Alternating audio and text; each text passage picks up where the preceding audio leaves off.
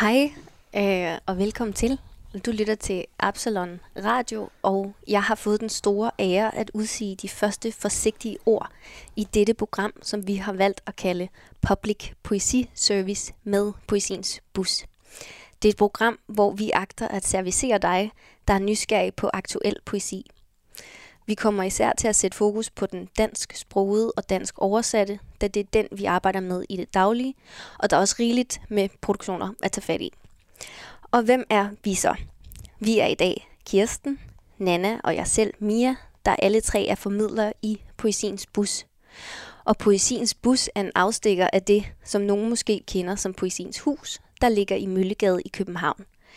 Men vi havde brug for ikke kun at være bundet til hovedstaden, øh, men også at komme ud og snakke om poesiens forunderlige verden med unge rundt omkring i hele det danske land.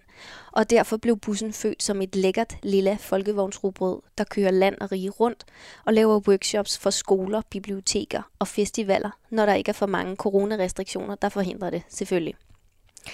Vi håber, at hvis I ser rugbrød derude, at I vil hilse og vinke til os. Og hvis vi er parkeret, at I kommer forbi og stikker hovedet ind og ser vores bibliotek af digtsamlinger, der nemlig findes inde i bussen. Det er hvem vi er, og vi håber, at I vil synes om at blive indført i tidens aktuelle poesiudgivelser, også kaldet digtsamlinger. Og de tre digtsamlinger, som vi skal snakke om i dag, den næste time, er Helene Johanne Christensens Sammenfald, Iman Mohammeds Bagved træet Rygge og Victor Bøj Lindholms Jeg slæber lungerne som en vægt. Velkommen til Public Poesy Service. Og Kirsten, du vil lægge ud med at indføre os i Helene Johanne Christensens digtsamling. Ja, det vil jeg. Øhm, jamen, det er øh, Helene Johanne Christensen øh, anden digtsamling, den her sammenfald. Øh, hun, hendes øh, debut, det var digtsviten Blå, som udkom i 2018. Og øh, begge, øh, begge udgivelser er udkommet på Gladiator, og den har den udkommet her i januar i år. Øh, Udover lyrik, så skriver Helene øh, Johanne Christensen også essays, prosa og artikler i kulturmagasiner og en del andre tidsskrifter – Øh, og så underviser hun også i kreativ skrivning, og det gør hun øh, blandt andet her i Folkehuset Absalon, og også i Poesiens Hus, hvor vi jo ligesom hører til. Øhm, ja, overordnet om, øh, om sammenfald, det er, at øh, det er en digtsamling, der er opdelt i fem dele, som øh, har titlerne Hvis nu lyset, dobbelteksponeringer, med hænderne som lygter, nervebund, Mimicry, Mørkedans Mellemrum. Min øh, introduktion til den her digtsamling, øh, det er, at når man læser den første del, som hedder Hvis nu lyset, så optræder der et jeg og en krop, og kendetegnet ved jeget og kroppen her er, at der ligesom er en afstand imellem dem. Og det skaber et kompliceret forhold til omverdenen for jeget. Øh, men i afslutningen af den her første del, så er der det her sammenfald mellem jeget og kroppen, øh, som er øh, sådan en, en henvisning til titlen med, at øh, øh, som ligesom gør, at første afsnit kommer til at fungere som en optag til en undersøgelse af det her sammenfald mellem jeg og krop, som på forskellige måder øh, ligesom kommer til udtryk i de andre dele af digtsamlingen. Øh, den her undersøgelse den viser sig i en refleksion over, hvilken historisk kontekst som kvindekroppen er en del af. Øh, og så viser den sig også øh, i nogle meget sanselige beskrivelser af omverdenen og forbindelse til jorden og naturelementer, øh, og hvordan bevidstheden og nerver også er biologi og fysik, eller i hvert fald har den her biologiske og fysiske dimension i hjernen også. Digtene undersøger på den måde, øh, hvordan mennesker altid på forskellige niveauer berører og er udveksling med verden omkring det. Øh, med afsæt i den her introduktion, så vil jeg læse tre digte op for digtsamlingen nu.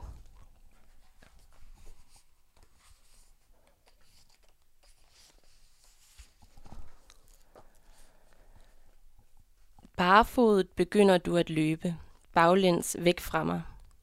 Jeg står tilbage, badet i lys, og må findes og findes kun for mig selv.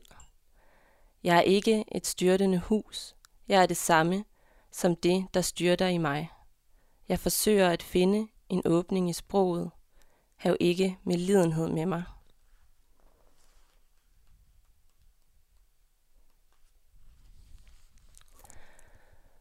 Dobbelt eksponering til Anna Mendieta. Jeg flytter erbødigt ind, vil spørge om lov, men det er ikke muligt. Graven er allerede gravet. Anna Mendieta har for længst gjort den klar. Jeg lader min nøgne krop falde ind i hendes på det hårdt stampede underlag, der retter rygvivlerne ud. Jeg lægger mig i den evigt åbne grav, hovedgær af sten, seng af jord. Straks begynder hvide blomster på lange grønne stilke at skyde op fra mit skød, min mave, mine bryster, mine armhuler, øjenhuler, næsebor, min åbne mund. Gennem myldret af blomster anes en dobbelt eksponeret krop. Jeg rejser mig fra graven, uden nogensinde at forlade hende. Ud af min pande springer ordene barn, kvinde, jord, blomst, hjem, vi. Skovbundens blomster violes væk som støv. Træernes grene og blade styrter og rådner. Mosset lyser som neon nederst på træernes stammer. Mycelium spreder mælkehvide tråde i indviklede kommunikationssystemer. Blege frugtlemer skyder op af jorden, dækker skovbunden i uregelmæssige klynger. Det er på tide at se tingene, som de er. Vi må være bløde som voks, så verden kan sætte aftryk. Klare og skarpe, så vi kan indoptage dens billeder, give dem videre. Vi må bruge hænderne som lygter. Og det sidste digt, jeg læste op her, det er fra den øh, del af digtsamlingen, som hedder Med hænderne som lygter. Og det er det, det, det sidste digt i den del. Og det digt, som jeg har valgt ud, som vi skal tale om, Mia og Nana, det er det første digt i den del, øh, der hedder Med hænderne som lygter. Og det lyder sådan her. Kvinden bærer barnet over græsset. Hun bærer barnets drømme som en fane. Mørket ligger tungt på brumbærene i bunden af haven. Alt er filtreret sammen i uoverskuelige netværk. Der findes tråde overalt. Udtryk og bevidstheder anderledes end kvindens og barnets. De ser det. Så mange ankomster, så meget lys i alting. En sti deler haven i to. Hjernens to halvdele. Ja. Yeah. Hvad er jeres umiddelbare tanker om det her digt, som jeg har valgt ud fra den her digtsamling? Øh, jeg tænkte, mm, da jeg læste det her digt, at øh, altså for det første, hvor længe siden det var, at jeg havde bevæget mig i en have. Øh, og, øh, og for det andet, at, øh, at den have, min go-to have i mit, øh, øh, som, som mit, mit hoved laver for mig, det er ligesom øh, barndommens have. Og, øh, og den opmærksomhed, som jeg synes, der er her i digtet på øh, havens elementer, øh, oplever jeg egentlig også som en opmærksomhed, jeg kan genkende fra, da jeg var barn.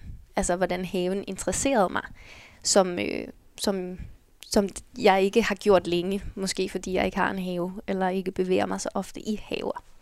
Men ja, det var sådan, det var sådan lidt min umiddelbare, min umiddelbare reaktion på det. Den her barnlige have, øh, observering af en have. Ja. Ja, og følelsen af at være i sådan en. Ja. Mm. Hvad med dig, Nana? Mm, hvad var min... Nu, kom, nu blev jeg sådan hyldet ind i den her have på en eller anden måde, og hvordan at haven jo... For, altså, nu kommer jeg bare til at tænke på, at haven jo som udgangspunkt var, da man begyndte at skabe de her sådan flotte sådan, viktorianske haver, så var det jo en, et forsøg på at og afbillede universet på en eller anden måde. Mm. Øh, det var jo altid, øh, både med, øh, der var jo de franske og de engelske haver, det var jo altid et forsøg på at, at haven skulle efterligne den forestilling, man havde om universet. Altså den, det ideal for, øh, hvad kan man sige, sådan æstetik, og hvordan verden var struktureret og sådan noget. Og det tænker jeg bare, øh, det giver, eller min umiddelbare tanke var, at øh, der nærmest i digtet er en, sådan en poetik, eller sådan en, en eller anden form for sådan anatomi, som sådan ligger i digtet. Øhm, vi har, jamen det hænger måske godt sammen med haven, altså vi har sådan et, øh, et blik, der sådan forskyder sig rundt øh, og undersøger øh, nogle strukturer øh, eller sådan et system, som den her have er bygget op af, og den kommenterer ligesom på så mange ankomster, sådan, øh, så meget lys i alting. Ja, jeg tror, at det er sådan, jeg oplevede det her blik, der nærmest sådan anatomisk, som du også er inde på, med hvordan man var som barn i haven, hvordan den kunne optage en, og hvordan man kunne sådan forfalde hen i haven på en eller anden måde. Øhm. Så det er ret spændende, hvordan I begge to og det tænker jeg egentlig også selv, men det her med kvinden og barnet og haven ligesom skaber den her urfølelse, mm. som om der er noget, der er ved at opstå. Øh, alle, øh, vi er ligesom sådan i en gryende morgen, eller mm. det er jo så ikke en morgen, men i hvert fald den der, der er noget, der sådan er ved at ske, den her urfølelse, du siger også universet, Nana, som en ting, du kommer til at tænke på. Og det, øh, det synes jeg også hænger ret meget sammen med den her tredje strofe, hvor der står, alt er filtreret sammen i uoverskuelige netværk. Der findes tråde over alt, udtryk og bevidstheder anderledes end kvindens. Altså der er, sådan et, der er noget meget kaotisk. Det er ligesom et rum, hvor alt er til stede øh, og filtreret sammen, øh, som skaber sådan en, øh, et, et kaos, der, det, som det hele begynder med. Ja, enig. mm. At der er også netop det her, som... Altså, der er også øh, lys og mørke.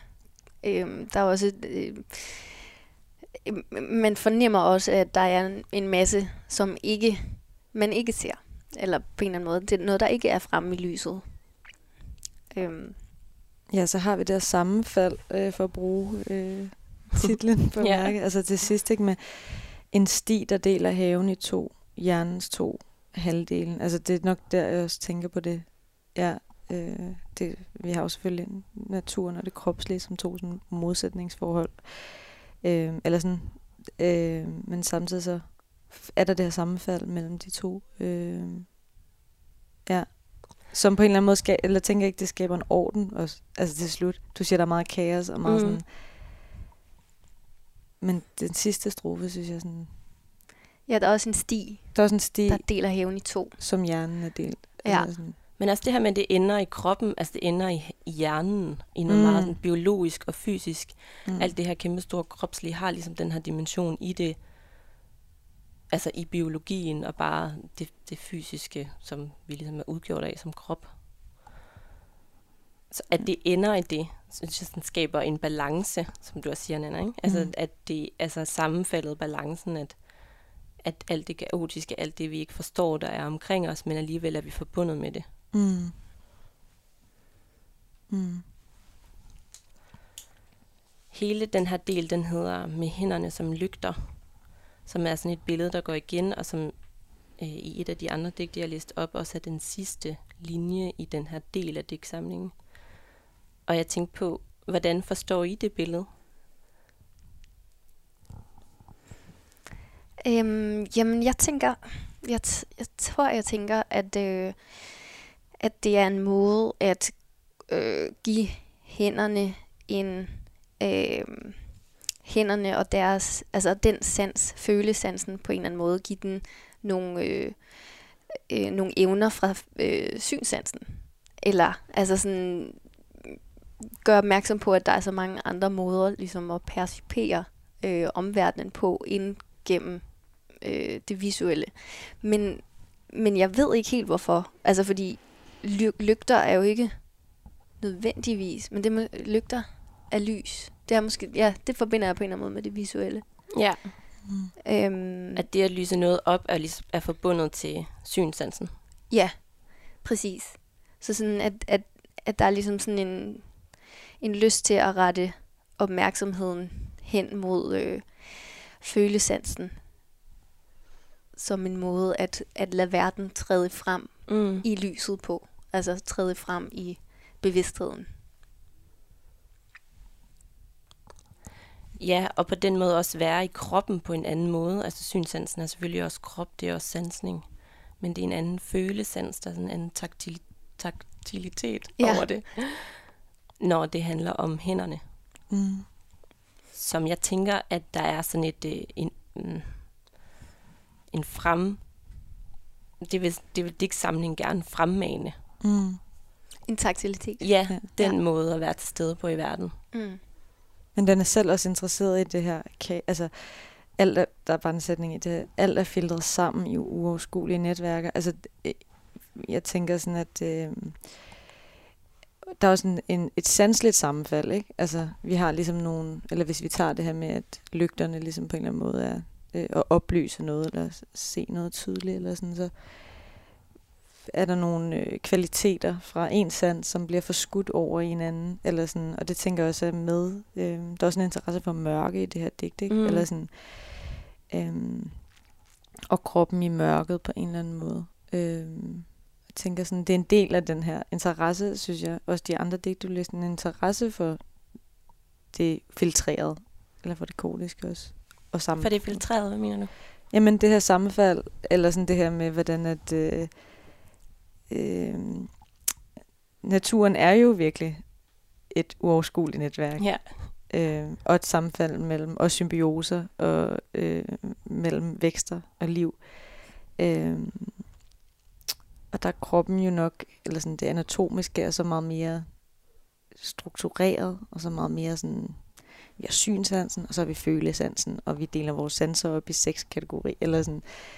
Øhm, og det, ja, der tænker jeg sådan en interesse for at filtrere dem sammen. Mm. Og lade kroppen måske over, eller få nogle sådan af naturens egenskaber til at gøre det. Eller sådan. Ja, netop nok også, som du siger, Nana, at fordi at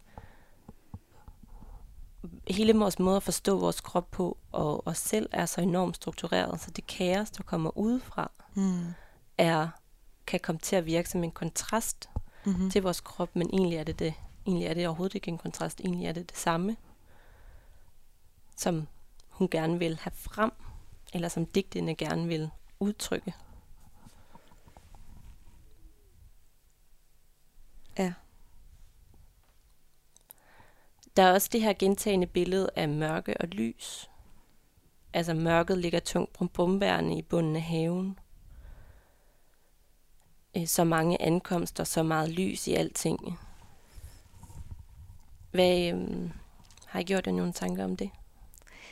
Ja, jeg tænker, at, det, at de har to meget forskellige kvaliteter. Altså, at mørket på en eller anden måde... Øh, at mørket ligger tungt på brumbærene. Det er ligesom, mørket er noget udefra, øhm, som er, er heavy. Øhm, og hvor lyset her, det, det er så meget lys i alting. Det er ligesom indefra, noget indvendigt.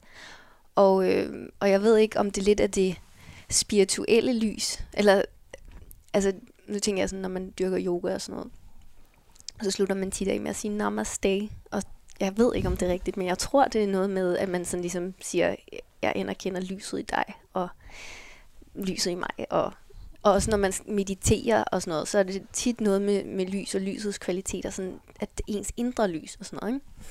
Og det det er lidt det, jeg synes, der er lidt sådan en kvalitet, der er ved det her lys. Det er sådan, så meget lys i alting.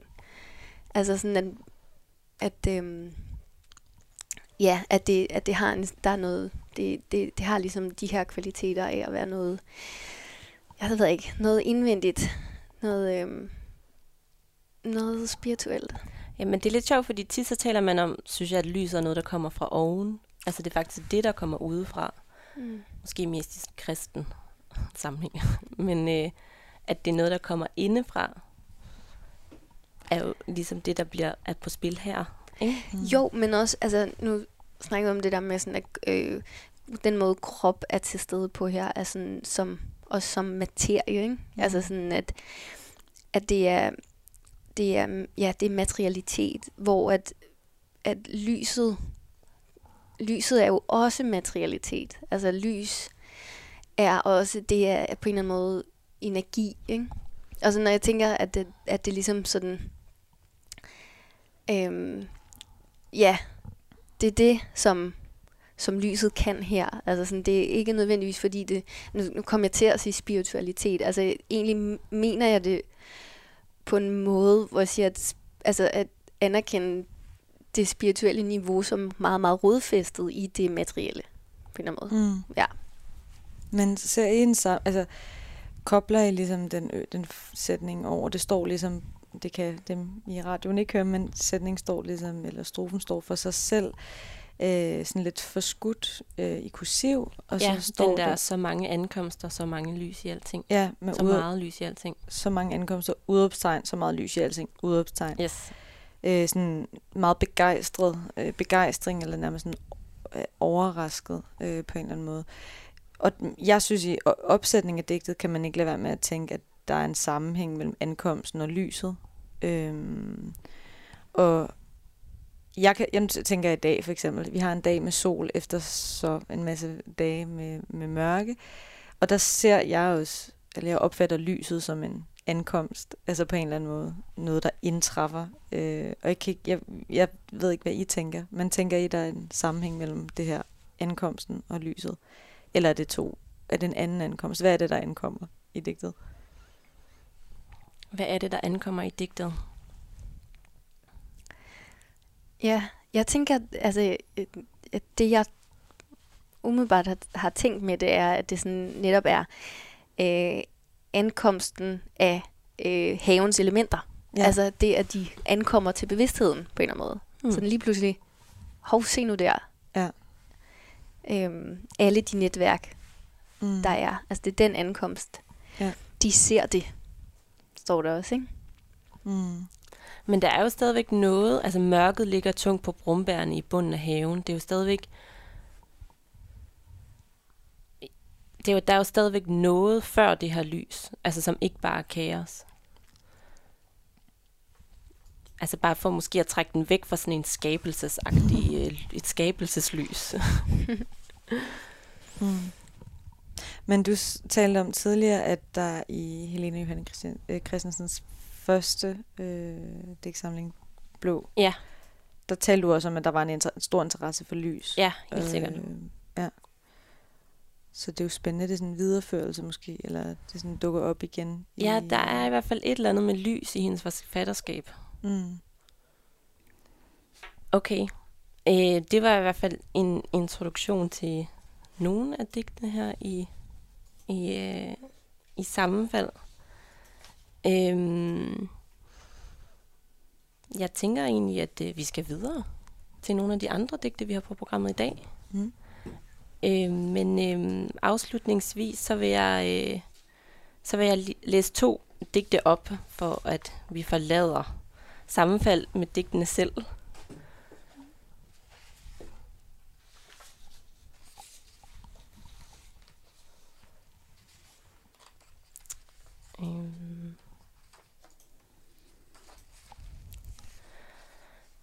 Mimicry. Jeg har drømt om at gå i et med det hele, gå i opløsning, forskelsløst forsvinde ind i, simpelthen afblæse jaret. Det skulle være som at finde hjem, har jeg hørt, fra troværdige kilder. Det har erfaret det i drømme og digte. Men hvordan klæde sig som verden uden at miste? Hvordan klæde sig som døden uden at dø? Hvordan forstå sig selv som en del af det andet, når man ikke mere kan kende sig selv? Malet til millioner af mikroskopiske dele, opløst i verden som sukker i vand. Bevidstheden undsluppet som et pust, et suk, en sjæl, hvem ved, og alligevel forstå sig selv som en del af det andet. Det er vilde drømme, vi drømmer i digtene. Det er drømme, vi deler med Kalima i Nakus sommerfuglen, hvis sammenfoldede vinger mimer et vissent blad til perfektion.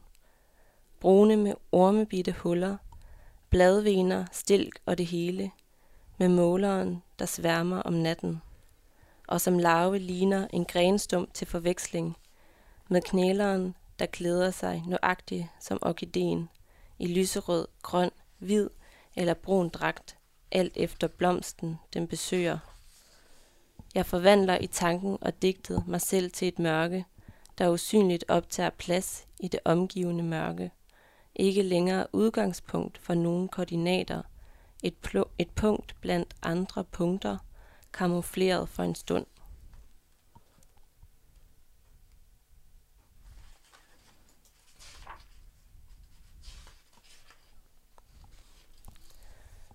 Jeg maler med den gule, vanvidets og mysteriets farve, og det bliver klart, jeg er et bund af nerver, en indre skrift, følelsernes kartografi. Nerverne er hule, rør igennem hvilke dyreånder spreder sig i kroppen, som skriver sig selv i mig. En autonom skrift pulserer. Skrifttegnene taler et tydeligt sprog, og jeg ved, hvordan man lytter. Ja, Nana, så skal vi over til dig. Ja. Jamen, øh, det bliver meget let, fordi jeg synes faktisk, at der var rent sådan tematisk, eller det vi kom ind på, nogle af de ting, vi kom ind på med barndomserindring og øh, hvordan man er øh, i naturen som øh, krop, øh, både anatomisk og emotionelt og sansligt øh, at der er nogle sammenfald, skal vi bruge det ord igen. øh, så det bliver spændende. Den anden digtsamling, vi skal øh, se på og læse op af, det er øh, Iman Mohammed.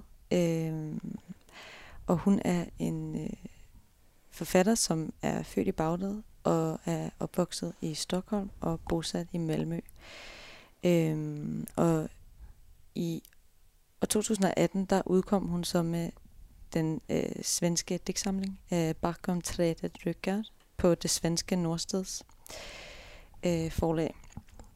Og den er altså lige blevet oversat øh, til dansk øh, fra forlaget Overpress øh, til Bagved Træet Rygge, øh, fra svensk af Ditte Holmbro og Merete Ingård Jacobsen.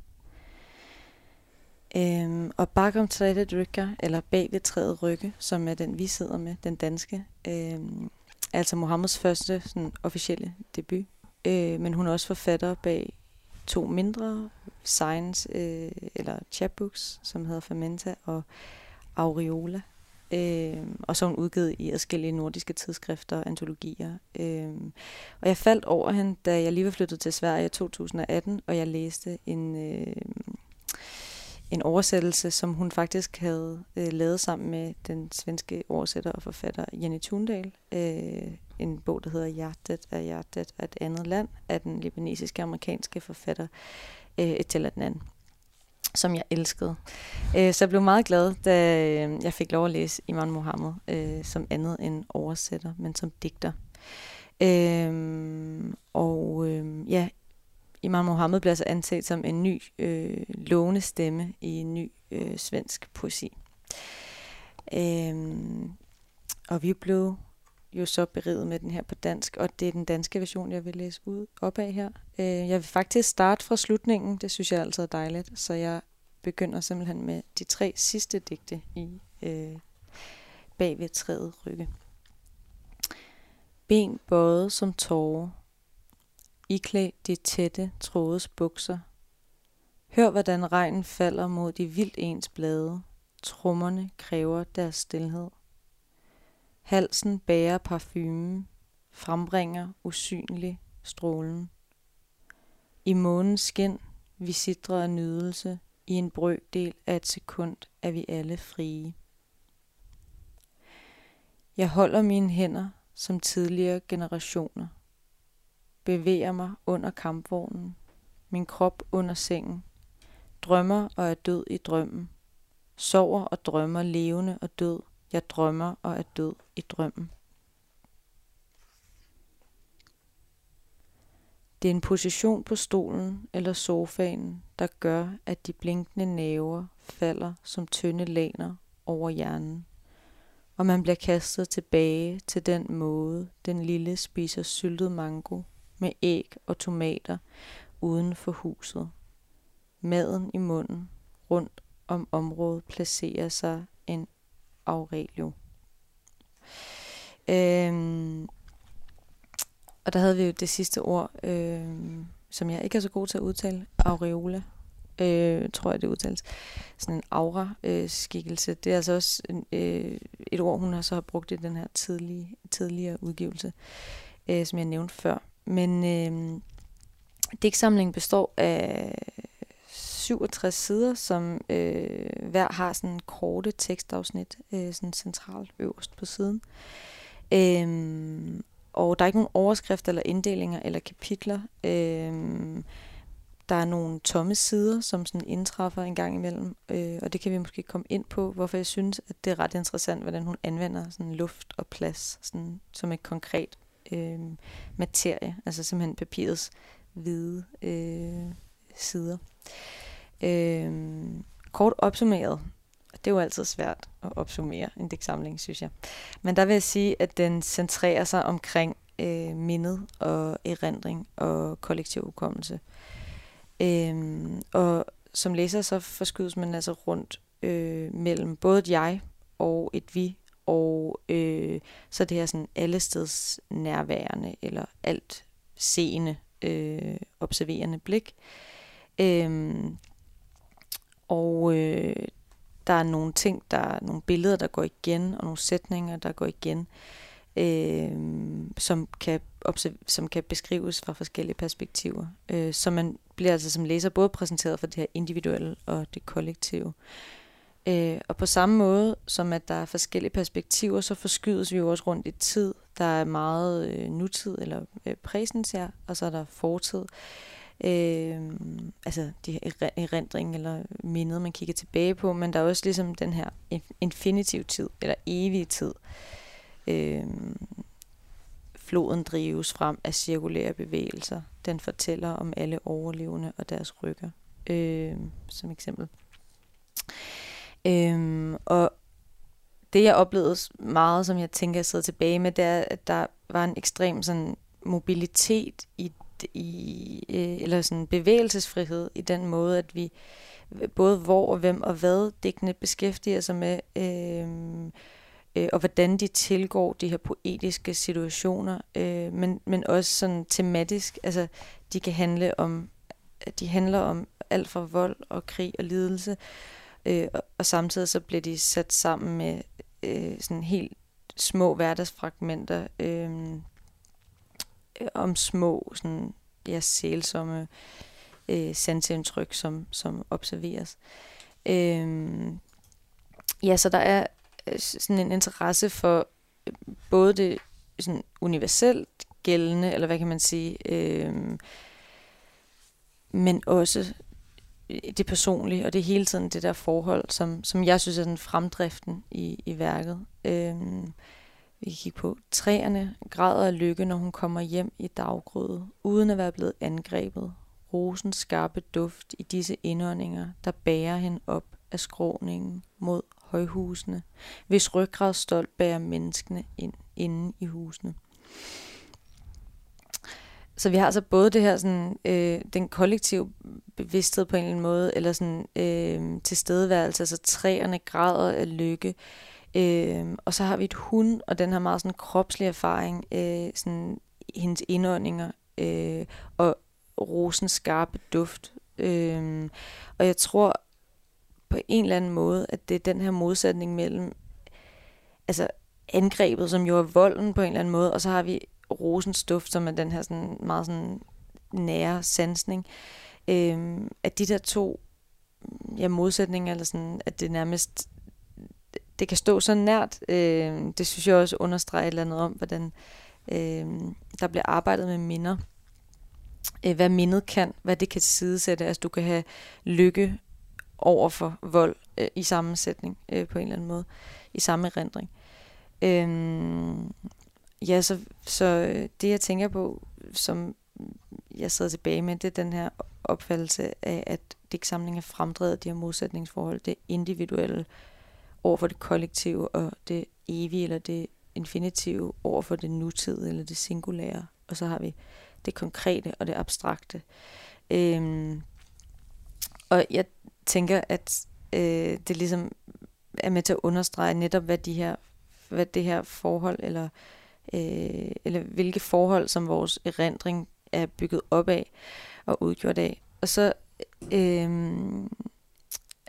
det jeg vil lige sige, inden vi går til at skulle snakke om digtet sammen, så tænkte jeg over det her med, nogle gange så åbner en bagsidetekst jo. Det kan, en, en bagsidetekst på en digtsamling kan både åbne og lukke et værk. Det tænker jeg også har oplevet. Øh, for mig, der synes jeg, at den her bagsidetekst faktisk øh, gjorde noget. Jeg var i tvivl, om jeg skulle nævne den, men jeg synes simpelthen, den gjorde noget så godt ved min læsning, at jeg bare lige vil, vil, vil læse øh, tre linjer op. Hvordan ser et minde ud? Hvordan arbejder et minde? Hvad er det, digtene husker? De husker barndom, de husker flugt, de husker glemsel som strategi. Og så står der noget mere.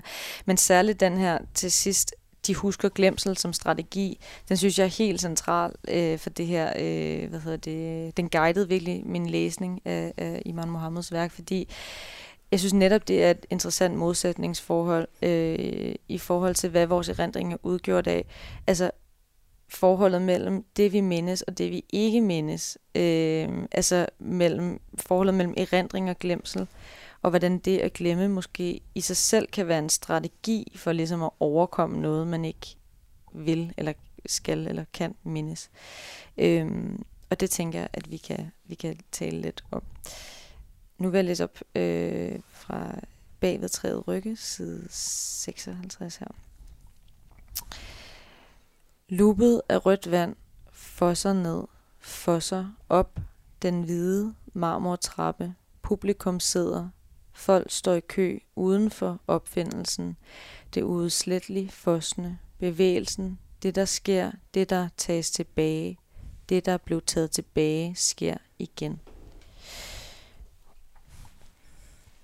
Ja. Og øh, så vil jeg så spørge jer, hvad var jeres umiddelbare indtryk, Kirsten? Hvad tænkte du? Jamen, jeg tror først, jeg blev meget optaget af den her øh, for, så, altså, for sig ned, for sig op. Altså, det er ligesom en modsatrettet bevægelse i det, som den bare starter ud med med det samme. Mm. Øhm, og så det her røde vand på den hvide marmortrappe, som bare er et ret stærkt billede i sig selv. Og så tror jeg også, at jeg tænkte, at jeg synes, det var et kompakt digt. Øhm, fordi så kommer der det her publikum sidder, og folk står i kø udenfor. Opfindelsen, det er udsletteligt for sådan... Altså, det er, der, er sådan, der er ikke så mange objekter med. Det er sådan meget, vi befinder os meget det samme sted, og mm. så er der alle de her bevægelser inde i det her kompakte sted. Mm. Det er spændende, du synes, at det er kompakt, fordi ja. jeg har faktisk tænkt på det som det modsatte. Altså, okay. Altså som, at der var utrolig meget luft. At der, at okay. der netop ved, tror jeg, at der var så meget ro i. Altså det røde vand og det hvide. Og det her med det uspecificerede. Altså der er et publikum. Jeg tror jo tæt af, af måske sådan relationelt, eller at der var mange personer med, men elementerne synes jeg var meget simple mm. i sit udtryk, sådan æstetisk på en eller anden måde. Øh, det kan vi måske... Det kan være, at Mia har Hvad? lyst til at dig, lægge sig i midten. Øh, ja, jeg synes, det er sådan en medium, medium, medium kompakt. kompakt. Uh, ja, jeg har, det har jeg ikke tænkt så meget om. Jo, jeg tror, jeg egentlig altså, også har en, en oplevelse af, at, det, at, at den er ganske enkel. Altså det, der sådan er ud, der virkelig står frem, det som, som du også siger, giver sådan det der den røde farve, ikke? det røde vand. Og så den hvide marmortrappe. Og, øhm, og så straks efter hører vi om et publikum, der sidder, øh, og folk, der står i kø. Så, så, altså, så ser jeg også bare sådan en eller anden form for, jeg ved ikke, hvis man er i Berlin, sådan op til opera, altså operaen, øh, eller sådan et eller andet i den stil. Øhm, men det er også, det er næsten det, jeg ser som det eneste billede. Det er faktisk øh, trappe og rødt vand, som som så samtidig laver en bevægelse, der er umulig. Men, og, og det er en bevægelse, der, bliver, der, der sker igen og igen. Altså det her med, øh, det der sker, det der tages tilbage, det der blev taget tilbage, sker igen. Altså sådan det, det er sådan en eller anden form for, ja, det er det der loop, som vi også fik fra start af. Altså sådan, mm. eller jeg har, jamen jeg har også en oplevelse af, at det, det er noget umuligt, det er en umulig bevægelse, men som jo som ikke er umulig i erindringen, eller i de, i de billeder, man skaber sig ind i hovedet. Mm. Øhm, og, og det var lidt det, jeg tror, det, det blev for mig. Det var sådan en, en lufttanke, eller en, en ja. Ja, så der, du, der er ligesom et umuligt forhold til tid på en eller anden måde, eller for, for, sådan, for bevægelser, for, for gentagelsen der med, at det røde vand får så op og ned af en trappe, og så har vi samtidig nogen, der beskuer det her udefra, øh, og så er der en opfindelse og noget, der får sig. Og sådan. Mm. Det, men, men så accepterer man det måske, fordi det er en kontekst af erindring, øh, eller det er i hvert fald det ikke, eller acceptere, legitimere, det bliver legitimeret af erindringslogik, eller sådan. For det, det tror jeg også var det næste, jeg vil, altså, øh, hvis vi kort bare skal tale om, ligesom, hvis vi har det her billede af, af mindet, øh, hvordan synes I så, at det øh, opererer med øh, forhold til tid? Øh, Jamen, jeg tænker nemlig på, altså det her, de mennesker, der er med i digtet, publikum sidder, folk står i kø, er meget passive mm. ting, man laver, altså at sidde og stå i kø. Man er ikke så meget aktiv, Nej, aktivitet i det. Men så sker der alt muligt omkring, som jo netop er den her tid og minder og erindring på en eller anden måde. Frem og tilbage, frem og tilbage, op, ned. At, det, at, det, at der er enormt meget... Bev- altså det er bare ligesom noget, der kører. Det er noget, der sker, mens mennesket bare er i det. I mm. den her passive tilstand. Så der er ligesom nogle konstant, altså sådan, eller øh, der er nogle konstanter på en eller anden måde, mm. som er, eller noget, der er stationært, og så har vi det den bevægelige. Men er det ikke også på en eller anden måde sådan, at mindet, eller den måde, vi erindrer, er det ikke meget, at man har nogle konstanter, som man kan huske. Jeg kan huske, øh, altså marmortrappen, der var et publikum måske, eller der var en kø, øh, og så begynder man at skabe nogle sådan, forbindelser, eller nogle sproglige sådan, øh, bevægelser sådan, imellem de konstanter, eller ikke at vi skal sige, at det her det er foregået i, men, men forstår jeg, hvad jeg mener? At, mm. øh, men også sådan en følelse af, at tiden bare kører. Altså, der, det er en helt bevægelse i tid, ja. selvom man bare sidder stille. Mm. Det er sådan en kontrast, tænker jeg, som også kommer op i det, du snakker om med mindet. Altså, ja. det sker ligesom bare. Og så, så, så er man, er, man er der ligesom bare i det. det. Men er der måske også sådan en, netop det der med et, altså mindets magt over en, som sådan, på den ene side, så, så sker mindet også bare for en, sådan, øh, det passive der, altså hvis man tager det over i det at mindes også, at sådan, at, at det, og, og hvis det ikke er et særligt rart minde endda også, så kan det være sådan haunting på en eller anden måde, at det bliver mm. replayet i loop.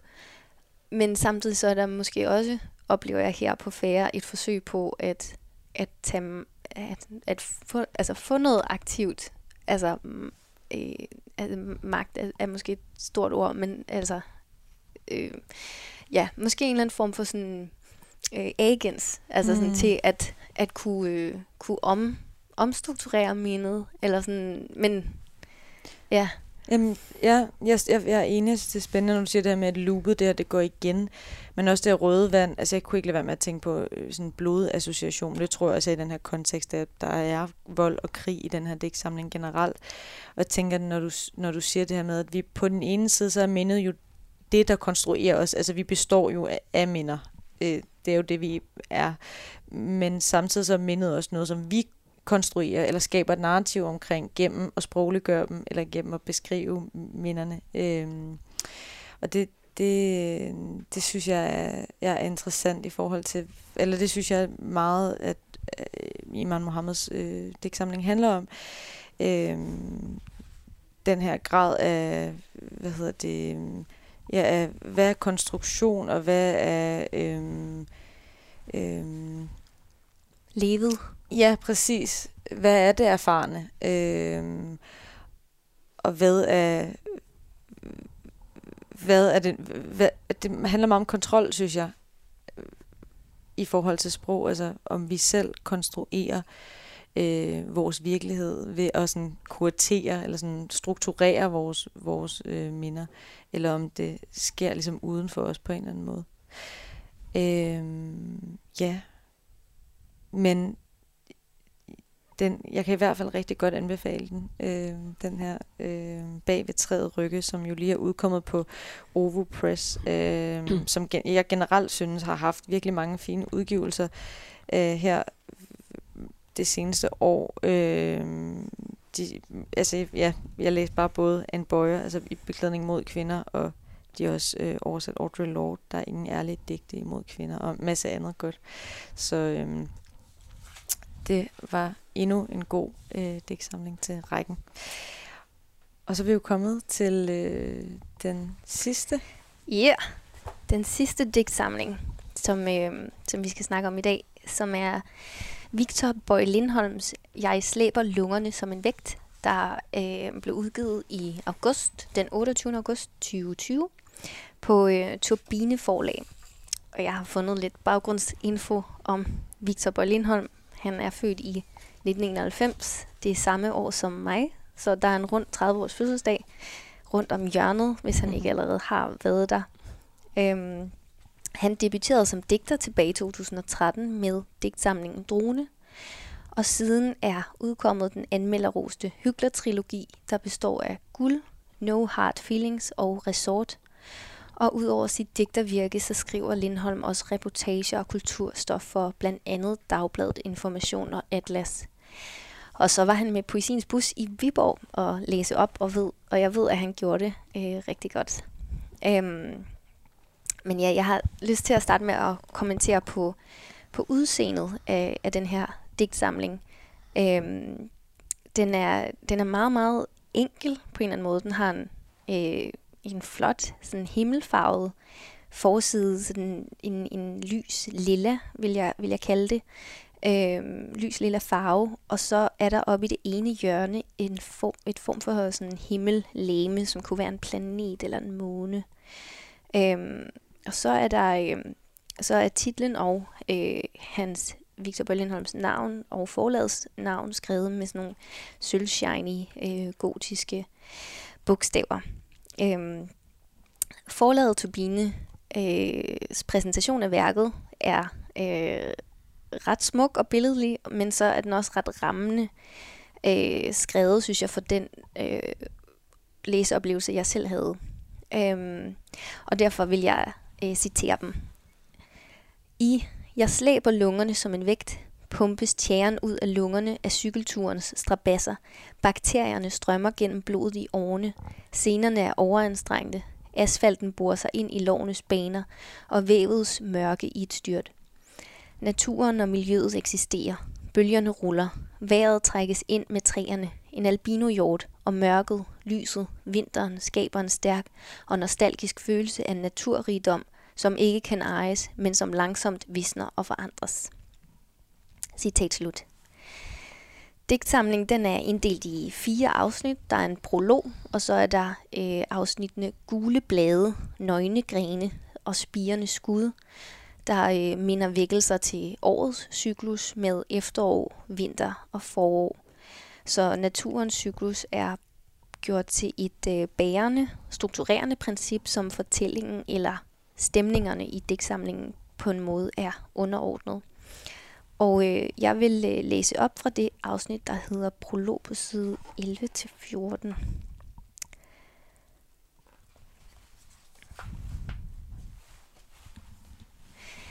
Jeg slæber lungerne som en vægt langs skummende sorte bølger. Jeg slæber lungerne som en vægt under en vandrefalk, der svæver over mig. Jeg slæber lungerne som en vægt gennem sidevindens hvidglødende raseri. Alle de slag og alle de følelser, mens jeg slæber lungerne som en vægt. Med kalk i mine tilstoppede blodår. Slæber jeg lungerne som en vægt? Eller løber jeg virkelig fra noget? Jeg slæber lungerne som en vægt. Jeg mærker deres tyngde i et styrt. Jeg slæber lungerne som en vægt gennem vinteren, hvor jeg slæber lungerne som en vægt gennem bunker af brune, gule, rødrødnede blade. Jeg slæber lungerne som en vægt, mens jeg samler tankerne og slæber et nyt jeg gennem nordsjællandske morænelandskaber. Jeg drømmer om noget andet, noget nyt, noget friskt. Jeg drømmer om at slæbe lungerne op af svælget, se dem pumpe alt tjæren ud af de små, stive luftblærer. Kom så venner, der er kun én vej. Det er vanvittigt. Jeg slæber lungerne som en vægt. Jeg vælter gennem birkeskoven, pinseskoven, igen. Jeg slæber lungerne som en vægt. Det er den eneste gang, hvor jeg slipper det løs, hvor jeg mærker det strømme gennem mig. Over mig dykker vandrefalken. Den dræber noget, noget som har levet i mig i lang tid, for lang tid. Jeg slæber lungerne som en vægt gennem den grånende årstid, vinterens sidste skygge. Jeg slæber lungerne som en vægt, uden ordforråd for årstidens komme. Hvad skal jeg kalde det? Skandinavisk regnsæson, arktisk monsun i mit indre. Jeg slæber lungerne som en vægt, sorgen før sorgens rigtige indtræden. Jeg slæber lungerne som en vægt, som et gigantisk insekt. Lungerne bliver til vinger, der vokser ud af ryggen. De bærer mig gennem mørket. Gennem mørket slæber jeg lungerne som en vægt, og vandrefalken løfter sig fra græsset med byttet i munden. Skrabber den, hyler den, jubler den som mig, med farten som eneste mål. Stiger den mod himlen, fuldstændig vægtløs, mens jeg slæber lungerne som en vægt, med pulsen som en klump i min hals. Pulsen er et mørke, som jeg går ind i.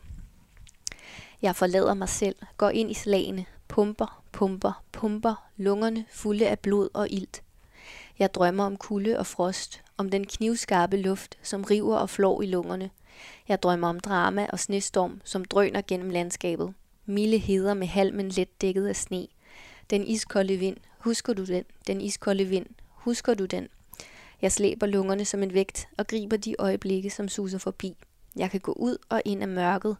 Det er som en dør, der åbner, når jeg slæber lungerne som en vægt. Det er bevægelsen, der får mig til at føle noget. Således. Øhm, ja, men i den her digtsamling, så har vi altså at gøre med et jeg, der cykler derud af på Amager og i diverse nordsjællandske landskaber.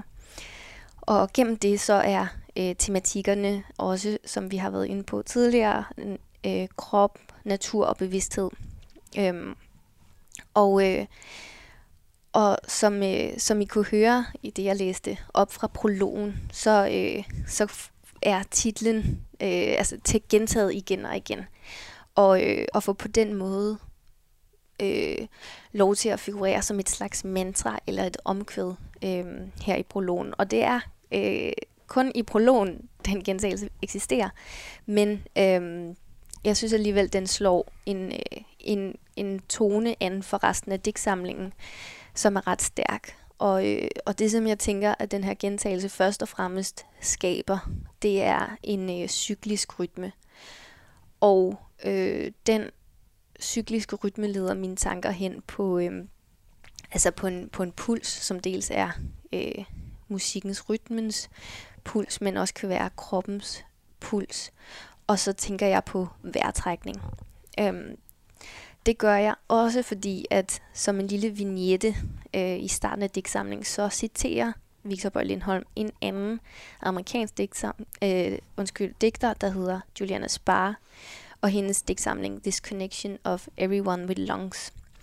Og hun har om nogen øh, tematiseret lungerne og kroppen som fysisk materialitet, som fysisk materiale, øh, og også øh, hvordan vi alle sammen, alle mennesker, er øh, øh, fælles om at være, altså at have lunger og at være øh, afhængig af, af vejrtrækningen, men ikke bare det, men også hvordan vi sådan er forbundne gennem, øh, gennem det, at vi, vi trækker vejret og trækker den samme luft, hvilket jeg tænker er en pointe, vi alle sammen har fået banket meget ind i knolden i løbet af det seneste år. Det her med, at, at øh, det er den fælles luft, vi, vi trækker ind. Jeg tænker på corona. Øhm, og øhm, nu er det ikke fordi, at, at, at jeg oplever, at det er et, et øh, hovedspor i Victor Bøj Lindholms digtsamling, den pointe, at vi alle sammen er forbundne gennem at trække vejret. Men øh, jeg synes alligevel, at han laver et nik til det ved at citere øh, Juliana Spar, og så synes jeg, det var, øh, det var interessant i, øh, i en coronatid. Øh, ja, men øh, nu vil jeg springe til øh, et andet digt på side 32-33, som jeg håber, at I vil øh, hjælpe mig med bagefter, Nana og Kirsten. Jeg finder det lige frem her. Igennem larmen på højbroen, i dagens døende lys, forsvinder Amager i dis og regn. Et lille håb, når jeg passerer skydehøjene, og en røgsøjle stiger op i den tidlige aften. Her kan man være i fred, med høj puls. I Danmarks største birkeskov kan jeg virkelig mærke fugten, ensomheden og overraskelsen, da et menneske træder frem og hilser. Hej, og hun er væk igen. Kun lyden af grus under mine hjul. Alle siger, at jeg cykler meget, men ingen spørger, hvorfor. Og så er det min tid til at spørge jer om jeres umiddelbare indtryk. Må jeg starte med dig, Nana? Ja. Øhm, jeg synes, det var spændende, at øh, faktisk i forhold til det her, nu kommer du ind på sådan nærmeste, øh, at det vejr, der bliver trukket i, nærmest bliver sådan et, et universelt vejr, eller sådan, at der er jo også, altså det jeg tænker med, øh, også når han øh, altså, citerer Spar, og sådan, med det havde jeg også i mente, tror jeg, øh, at hun er så optaget også sådan, at, eller det jeg har læst er bare sådan, at demokrati, og jeg tror, det jeg tænkte over, det er det, det enormt sådan, demokratiske, der ligger i og, altså i, i sport, eller sådan i, i, i sådan det universelle, der ligger i, øh, i den bevægelse, eller sådan, man, man træder ligesom ind i, i, i den samme bevægelse, når man er i sport. Alle cykler ligesom i samme ryg, og sådan, der er et eller andet, øh, som i den her repetition, som Victor Berlin anvender sig af. Øh, og det Øh, det synes jeg er det fine, altså sådan simpliciteten, den måde, det bliver beskrevet på, når man så også tænker på bevægelsen, den er skrevet i. Sådan, der er sådan en fin sammenhæng eller kontinuitet i de to, som jeg synes øh, er rigtig fin. Ja, det tror jeg var min umiddelbare tanke. Jamen, jeg tror også, jeg tænkte, altså apropos bevægelsen, der er ligesom om, den er i sådan et cykelmodus. Altså, det er helt sikkert mm. også et greb, men altså den måde, som altså, vi, vi bevæger os i digtet på, at vi først kommer til den der altså, højbroen, og så er vi ude, altså først inde i byen, lidt tæt på byen, helt ude af byen, og så er der en, der siger hej, og øh, den, den der bevægelse, synes jeg, man kan mærke digtet. Det synes jeg var lidt sjovt. Det var i hvert fald en meget sådan, et umiddelbar træk, ja. synes jeg. Helt sikkert. Ved det. Men øh, det er lidt spændende, eller jeg tænker, at det der med det, det demokratiske, fordi der er, jeg synes, der er en, en ekstremt, der er sådan et meget ensomhed ved det her jeg. Ja, jamen, det er jeg også helt enig i. Der blev også en, altså, men, men ensomheden er på en måde, øh, jeg tænker på, at der står, her kan man være i fred med høj puls. Og jeg tænker sådan, der står ikke, her kan jeg være i fred. Øh, det starter ved mand, men så ender digtet jo så faktisk i den her alle siger, at jeg, jeg cykler meget, men ingen spørger, hvorfor. Så man går ligesom fra et mand til et jeg. Og jeg tænker, jeg tror, det er min med demok- det demokratiske, var det der med, at øhm, der er ikke så langt, synes jeg, fra mand og jeg i sport, lige i sporten eller med cykling. Mm. Altså, giver det mening? At, mm. at i bevægelsen er der noget, selv det konkrete i at cykle, er der noget sådan lidt universelt i, altså øhm, åndedrættet og sådan, det, det modus, man kommer ind i, når man cykler, synes jeg er sådan, øhm, det er noget generelt på en eller anden måde. Mm. Altså, fordi vi alle sammen kan cykle. det kan vi jo ikke, eller ja. mange. Mm. Ja. ja. Øhm, ja. Klart. Men det er rigtigt nok, når man siger Tour de France for eksempel, ikke? Altså så er det den her, det er de her enkeltryttere, der har den her, der det her ego-jeg, og så er det, men samtidig er det et hold. Det er det kollektive. Ja, og samtidig er det også det her felt, man ser bevæge sig sådan organisk op ad motorvejen, og når der kommer sådan en rundkørsel, så den der fuldstændig synkrone bevægelse, der er alle de her mennesker, der cykler udenom det. Ja, det er den, den der, der koreografi. i det. Ja. Helt sikkert. Kollektiv koreografi. Det var, øh, det var også det, altså det, det, første, det eneste, jeg har, eller sådan, rigt, jeg har beskæftiget mig meget lidt med poesi og, og sport, men jeg, jeg kan bare huske noget af det første, jeg læste, det var faktisk Camus, øh, der skrev, har skrevet nogle essays omkring fodbold og demokrati, og jeg tror, det er også det, den, jeg lidt tænker på, at øh, at demokratiet opstod så sådan ligesom igennem fodbolden, fordi der er en synkronitet, og der er sådan en koreografi, som alle sætter sig ind i. Øhm, og det synes jeg også, der er i den her repetition i, mm-hmm. i digtsamlingen på en eller anden måde. Med digtet. Ja. Ja, men det er jo som om, der er sådan et... Øhm, altså, når, altså sådan, når vi snakker om sport og poesi, at øhm, jeg ved ikke, om, om I er enige, men jeg synes, jeg har oplevet, at der ligesom er nogle flere, der har lyst til at lave nogle forbindelser mellem de, øh, altså måske kan man kalde det sportstilstand. Altså øh, det, at man dyrker fodbold, eller man cykler, eller man, øh, man spiller tennis. Altså sådan, at der er, øh, at der faktisk er god skrift i, i den tilstand på en eller anden måde. Eller, eller måske god poesi. Øh, har jeg oplevet, at der er sådan, altså, ja, jeg synes, der er noget, noget der. Jeg vil ønske, at jeg kunne komme med enormt mange eksempler, men jeg tænker bare på, at jeg har læst Shivdi Taljedigte af mm. øh, Rasmus Nikolajsen og Julie Sten Knudsen, og, øh, og øh, Jørgen Lets sportsdigte, og øh, at der også, jeg tror, det er Chris og Guldmand forlaget, som, øh, som laver en, øh, deres avis, hvad søren er den her tidsskriften, Istiden, mm, tror jeg det hedder, mm. hvor de også har en til at sidde og skrive om... Øh, øh, ja, skrive, øh, skrive poesi på, på fodbold eller på sport, og sådan sportssektionen af, mm. en, en poet, der sidder og skriver. Så det fungerer bare ekstremt godt af min oplevelse. Nej. Hvorfor tror du, det fungerer så godt? Jeg ved det ikke. Altså, jo, altså sport, og altså fordi det er ikke, måske er det netop poesiformen og ikke prosaformen. Ja, Jamen, det er nemlig det, jeg også tænker, fordi umiddelbart kan jeg godt få det til at give mening, det her med, at der ligesom, der er ret meget sådan, øh, Øh, i sport, i en fodboldkamp, der er ligesom, der er protagonisten, og der er modstanderen, og der er ligesom, øh, der er nogen, der skal bekæmpes, og der er alle øh, soldaterne, skulle jeg sige, der står ude på stadion og, og huger og hæpper og sådan noget. Det, øh, der er så mange følelser i det, ikke? Altså sådan, og det samme med, øh, med cykelsporten, det her med sådan at køre op ad bjerget og køre mod tiden. Og sådan. Det er næsten det er sådan nogle urkræfter, man sådan er op imod, når man laver det der. Og så sin egen krop, der skal sådan være den bedste, hurtigere, stærkere, vildere og sådan noget. Ikke?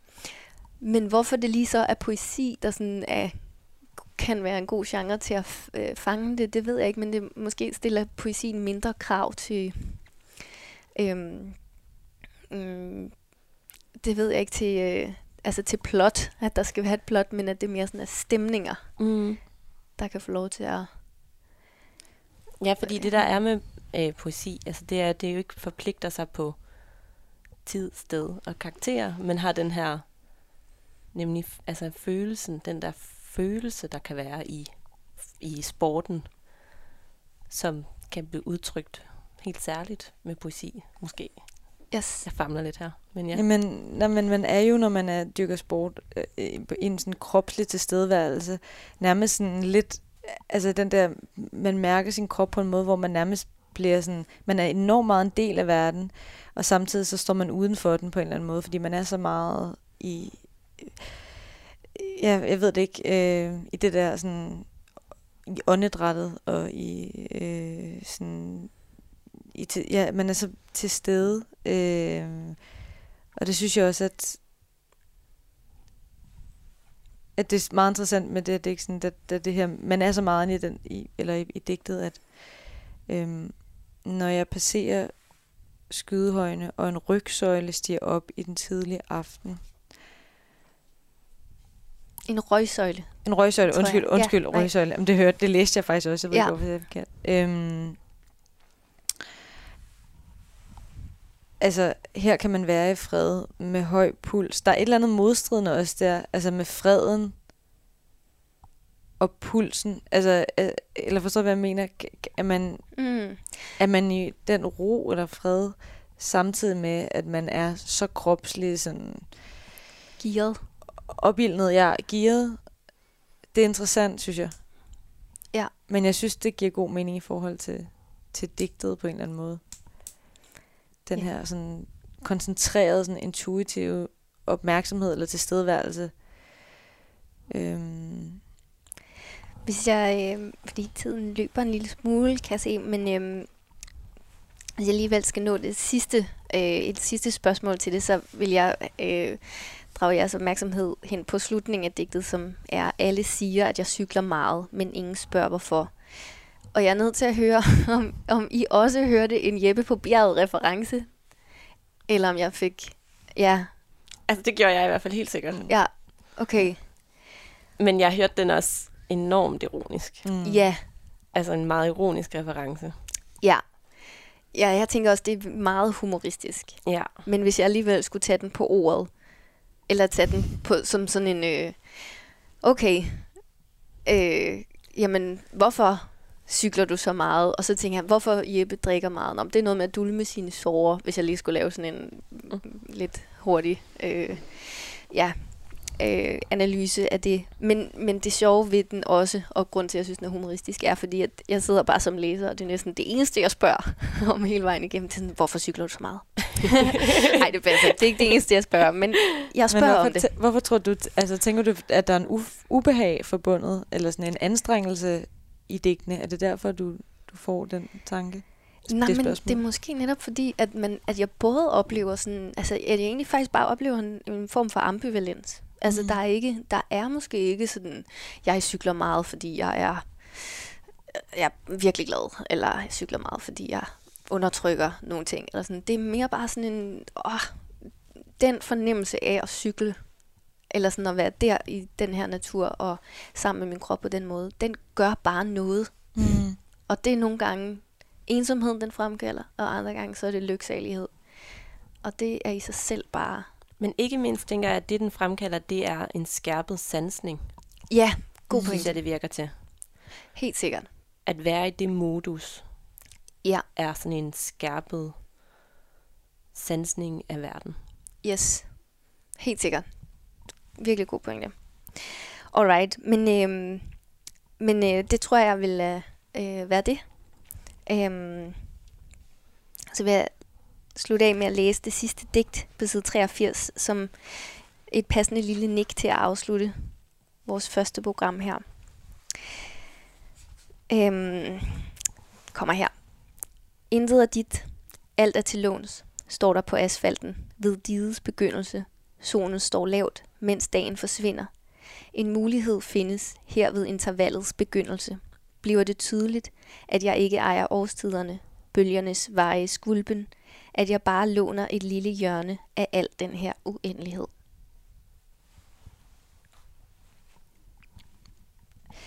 Ej, jeg vil bare lige sige, at det er altså dejligt lige, at, øh, at nogen skriver om den natur, som man faktisk... Øh, at nu, jeg tror, at alle er rimelig trætte af at trave rundt i Københavns gader og gå de samme ruter, og den der... Altså, det er dejligt, at nogen øh, beskæftiger sig med øh, Amagerfællet og med øh, bynatur, og det gør bare, at jeg vil glæde mig til at gå hjem og sådan...